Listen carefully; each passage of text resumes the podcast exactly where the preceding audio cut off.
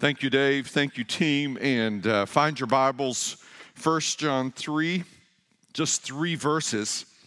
Uh, just a word about John. He was Jesus' best friend when Jesus was on uh, this planet. He and John. Um, John is the one who made it to the cross. Keep in mind, uh, John is the oldest apostle in the sense of uh, living past the life of Jesus. And here he writes about being God's children. There's something powerful about belonging. There's something that is so important about being part of something. No one wants not to be chosen. Uh, maybe uh, you think back on your elementary days. Uh, if you weren't very athletic, you were the last one chosen for the infamous kickball game. Nobody wants to be that guy. Belonging is a basic human need. American Express built a massive ad campaign on membership has its privileges. Back in the day, um, if you had enough money, this is when I was in high school, you wore a jacket which said members only. And only the people who could afford those things wore them, but that's what it said. We all want to belong. And I'm convinced, I have no research on this, but I'm convinced that the place where people want to belong most is in a family. People want to be in a family. Everybody wants to be part of a place or a group that values them. And sometimes people do remarkable things to make others belong. And I think the most remarkable is adoption. And if you were to look at theology all the way through, what you would discover in the big sections of theology is that there is uh, salvation in its momentary sense that somebody comes to faith in Christ, but then there, is, there are these um, elements or these phases, almost, if you will, of salvation that are broken out justification adoption, sanctification, glorification. And this deals with the theology of belonging, of adoption. I want you to know something, I want you to feel something. I don't think you can feel it until you know it. And so this morning, we are going to drill down on one truth one simple truth. If you're taking notes, this is what you tuck away uh, in your mental notes or on a piece of paper. You are becoming who you already are. You are becoming who you already are. Now, this passage is written to followers of Jesus. This is not written to unbelievers. And the truths of today's sermon are for followers of Jesus. I just want to say to you this morning that if you do not know Christ, I want you to know him. I want you to follow him. I want you to belong to the family. These truths are for those who do. If you had, have come to faith in Jesus, if you have been born again, as Billy Graham preached for many years, if you have been saved, if you have trusted Christ as your personal Lord and Savior, you are becoming who you already are. So that begs the question who are you? Uh, first of all, you are loved. Look at this passage. Behold, what kind of love. Originally, if you looked at, at that one little word or this phrase, what kind of, it means of what country. John Stott has said, the Father's love is so unearthly, so foreign to this world, that John wonders from what country it may come. What kind of love? This word always implies, if you look at it in the rest of Scripture, astonishment. The way we are loved by God ought to astonish us. Behold, what kind of love, or see what kind of love the Father has given to us. We're just going to walk through the text. The word given is best, I think, translated by the NIV, lavished upon us. It is a present perfect tense, meaning that it is a gift that happened at the moment of conversion, but it just keeps going. This lavish love to shower upon. Look what kind of love it, it's foreign. It is incomprehensible. It is from another country. It is heavenly love. It is love unimpeded by sin. It is love that we cannot fully grasp. Behold or see what kind of love the Father has showered, lavished, poured out on us. You are loved. You and I must know that. We are loved. Secondly, you are named that we should be called or named. This is a picture of legitimization. By being named sons of God, the Father acknowledges that this is indeed his son. I don't know if you've ever thought about it, but for somebody to know your name means a lot. Especially if that is somebody you value or somebody you respect. I remember this experience years ago. Years, years ago, probably now 15, 16 years ago, I went and met with a pretty powerful person in Asheville. I went and met with this person to seek money, not for grace, but for uh, uh, uh, then Marian Christian Academy. And so I'm there, and I'm sitting down. I'm with Lincoln Walters, and we're there just to uh, just to talk with this guy, and he knew my name. Like he start he he knew my name and I'm sitting there pretty impressed that this guy knew my name until I got ready to leave and when I did I noticed that he had written my name on his hand. He had no clue who I was. Not a single clue. I was like deflated. Um if you belong to Christ, you are named that we should be called. God gives you His name. I had the privilege of adopting our daughter Hannah, and when I adopted her, her name changed to Hannah Elizabeth Lewis. I was thrilled to give her my name.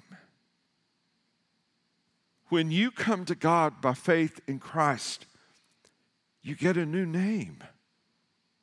You are lavishly loved and graciously named. Children. John uses all of his words, technically amazing here. Uh, there are two words that occur in the New Testament for children. This one means to beget. Why is it different? Because if you are begotten by God, it means you share in His nature. And that's why he adds the phrase, I've wondered about this for years, and so we are. Look how it reads See what kind of love the Father has given to us that we should be called children of God, and so we are. It connects back to the word children. We share the nature of God. Barclay says, By nature, we become God's creatures, by grace, we become his children. We share the nature of God. There's another place where Paul writes, but we have the mind of Christ. John goes on to say the reason why the world does not know us is that it did not know him. When you come to God by faith in Christ, your uh, character begins to change. That sanctification, who you are, begins to change. That the world, looking from the outside in, sees you. It goes, Who is he? Who is she? What happened to him? What happened to her? Your values are different. Your words are different. Your habits are different. The way you think is different. John goes on to say in verse 2 Beloved, we are God's children now. We're not waiting to be his kids. We are his children now. But look at this and what we will be has not yet appeared. You are becoming who you already are. You are his children now, but what you will be has not yet appeared. We belong to Him. We are called by His name. We, we are loved. We are named. But if you're like me, in a given week, you appear to be more His kid at times than at others. We are becoming who we already are. I quoted this recently. It fits so perfectly here. Hang with me with this. I'm going to give the full quote. Don't think I've ever done that with C.S. Lewis's quote here. So I want you to track with me.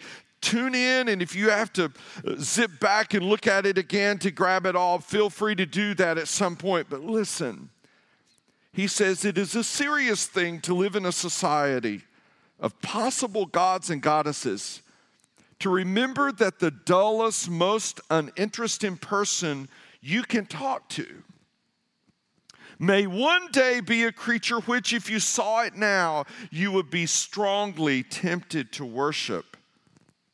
Or else a horror and a corruption such as you now meet, if at all, only in a nightmare. All day long, we are in some degree helping each other to one or the other of these destinations it is in the light of these overwhelming possibilities, it is with the awe and the circumspection proper to them that we should conduct all of our dealings with one another, all friendships, all loves, all play, all politics. There are no ordinary people. You have never talked to a mere mortal now, think about this. He says, nations, cultures, arts, civilizations, these are mortal. And their life is to ours as the life of a gnat. But it is immortals whom we joke with, work with, marry, snub, and exploit. Immortal horrors or everlasting splendors. Jesus never died for a civilization. Jesus did not die for the United States of America. Jesus did not die for, die for your political party. He did not die for any nation. He died for you. And one day, because you will live forever, and so will I, somewhere. You will either be so splendid, and could I pause here to say, some of you are watching who have lost someone so dear to you. If they were old, if they were very sick, I think it's pretty easy for you to envision them as so much better now than when you last saw them with your eyes. But if they were young and healthy, and perhaps knew not a worry. Maybe they were a child, or maybe they were in their prime. It's hard for you and me to see them. But could I say to you that one day when you see your son again, your daughter again, your mother, your brother, without the eyes of eternity, you wouldn't recognize them. They are so splendid, so beautiful, so remarkable. Neither would they you at that point. You and I are becoming who we already are. Look at this. Beloved, we are God's children now, and what we will be has not yet appeared. To make manifest or visible or known what has been hidden or unknown. That's what the word appeared means. All right, so who we really are is hidden. It's hidden by life, it's hidden by sin, it's hidden by our flesh, it's hidden by this world. But look at the next little phrase, but we know. I told you I want you to know something, but we know. Don't forget what you already know that when he appears, I think this is a play on words. I think if I remember to ask when I get to heaven and say, John, tell me about writing this, you're talking about Jesus appearing, right? Jesus, who is invisible to us right now, being known and visible, but you're also saying that we're invisible to us right now, who we really are going to be. Look at this we shall be like him. That word like means to resemble in nature and condition. It's not a light word. We shall be like him to resemble in nature and condition. So, what kind of body will we have? I think the body we will have at the resurrection of Jesus will be one like his. The capacity to walk through a wall without opening a door, the capacity to be from here to there, just like that, like he was on the Emmaus Road and back in Jerusalem. Recognizable, able to be seen, Think about Jesus' post resurrection body. That gives us insight, but think about his ministry too. Focused. Mary, don't cling to me. Gracious. He called her by name. Thomas, I know you're doubting. Touch my side. See, see, Thomas, Peter, who denied me three times. Jesus says, Peter, let's fish. Let's eat. Let's talk. Now go feed my sheep. Hundreds of you this week will meet in life groups. Built into your lesson is this question. Be thinking about it now. How are we like Jesus now? How will we be more like him then? When you get into your life group this week, Go ahead. Some of you will be meeting today, tonight. You'll meet all week long. This is a question that's built into your lesson. How are we like Jesus now? How are you like him now? How will you be like him then? Look at this. And what we will be is not yet appeared, but we know that when he appears, we shall be like him because we shall see him as he is. God sees us now as we will be. We will see him then as he has always been. I love that. God sees us now as we will be we will see him then as he has always been. You see, we have limited vision here. Limited vision. I take these glasses off and everything gets blurry. Everything. I put them back on and things come into focus for me. I just have to have them.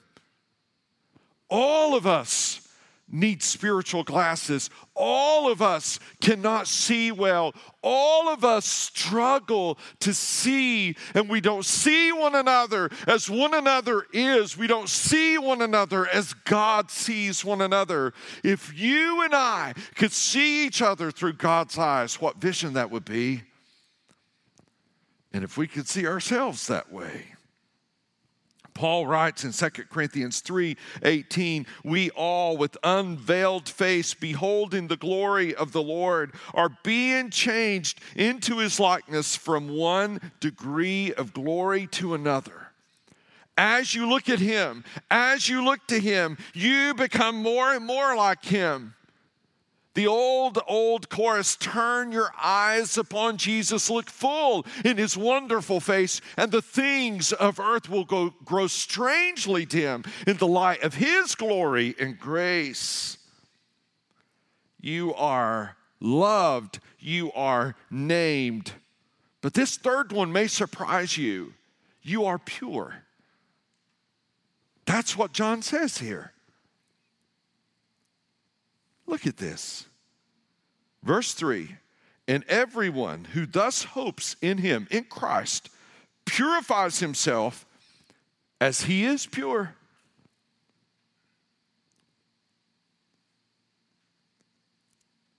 You are becoming who you already are. You are pure.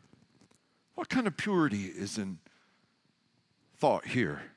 Moral purity. We call this sanctification. Only adopted people can be sanctified. And sanctified means to be made more like Christ. The blood of Jesus has purified us from the penalty of sin. We are to play a part in purifying ourselves from its presence. How do we do that? We hope in Christ we hope in Christ. We fix our eyes on Him. We look to Him. That's what the word here. What is hope for a Christian? Some of you are saying, Wow, I hope the weather's pretty today. And the way the weather goes this time of year, that could happen, or maybe it won't. But hope in the Bible is confident expectation. So I want to ask you something. And this is critically how this is applied. It connects to the life group question.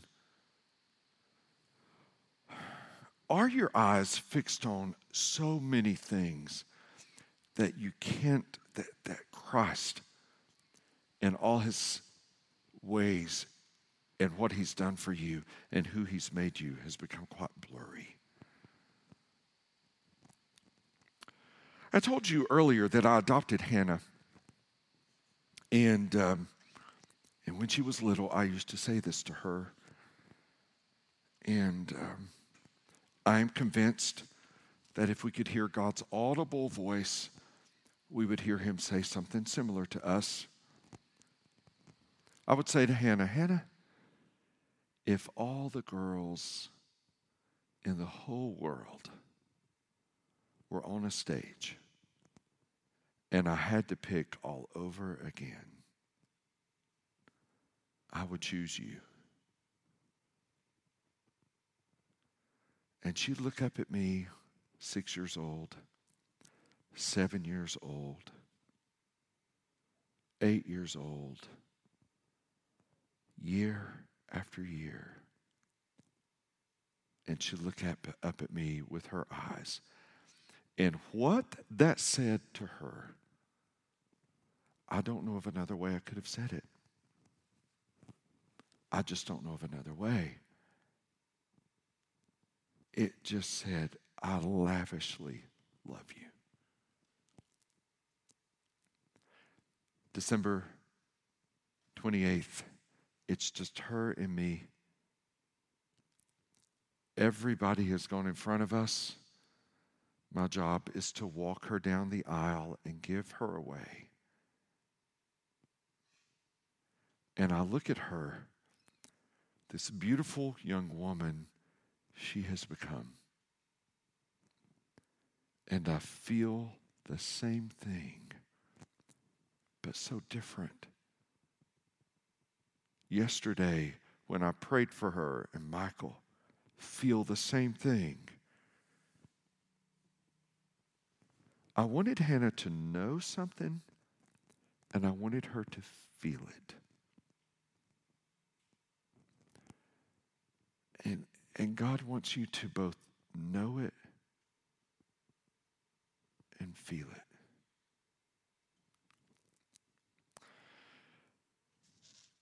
I have had the privilege to go to the courthouse on more than one occasion and to sit in a courtroom for what is a joyful day. It's when adoptive parents actually legally adopt their kids. I went looking because I remember sitting there the first time listening to what is officially read. And I went looking, and when I did, here is what I discovered. Uh, this is what is read in the courtroom when a, uh, a parent is adopted. This is the official North Carolina. Don't know about any other state. This is the only state I've been in. This is what is read. Now, therefore, 15 things come before the therefore. And once they get through the 15 things, it says this Now, therefore, that from the date of the entry of this decree herein, the said minor is declared adopted for life by the petitioners. And that said child shall henceforth be known by the name of. I remember sitting there the first time, listening to that and going, This is so what happens when people come to Jesus. When you came to Jesus, He adopted you for life. He adopted you for life and gave you a new name. The name is filled in, and the state registrar of vital records shall make a new birth certificate for said child. Two, that the decree of adoption affects a complete substitution of families for all legal purposes and establishes the relationship of parent and child together with all the rights, responsibilities, and duties between each petitioner and the individual being adopted. Three, that from the date of this decree of adoption, the adoptee, the child, is entitled to inherit real and personal property by, through, and from the adoptive parents in accordance with the statutes. And that this child has the same legal status, including all legal rights and obligations of any kind whatsoever, as a child born the legitimate child of the adoptive parents. I sat there. I have sat there on more than one occasion and thought to myself, this is amazing. What is offered here is phenomenal. This child who before today, before today was, for whatever reason, orphaned, parentless, is now entitled to every single thing mom and dad have, just like any of their biological children. That, my friends, is a picture of what this is about. That is who you already are. You're adopted into the family. There is nothing you can do that will undo God's love for you. So, what I want to do is, I want to give a simple invitation. A simple invitation to you this morning.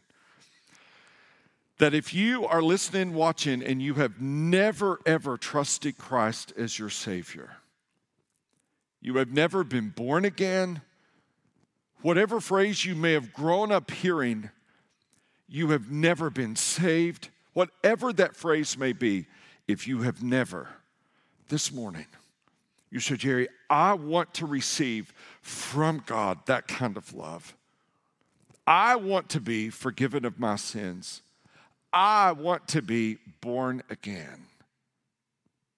If that is you, then I want to give you a simple prayer that you can pray to a God, to a Father who loved you so much that he sent his only Son so that Jesus could die for your sins, expand the family, and adopt sons and daughters. Simple prayer is this Lord Jesus, I come to you today recognizing that I am a sinner in need of you to be my Savior. Forgive me of my sins. I am so sorry for all of them. I receive you as my Savior today. Come into my life. Take over. I want to be in God's family. If you have prayed that prayer this morning in faith, in trust in Christ, let us know. As a new brother, as a new sister, we want to welcome you into the family of God. We want to help you know how to become who you already are. Father, thank you that your family is ever growing, that your love is wide and it is deep, and that you welcome new sons and daughters every single day, every single hour around this world. Do it in this space today. Bring new sons and new daughters to come to know you, to walk with you, to feel your love, and to know your truth. Thank you for lavishing your love on us. Jesus, we pray this in your strong name. Amen. Reach out to us, let us know. Uh, if God is at work in your life in this way, we'd love to know.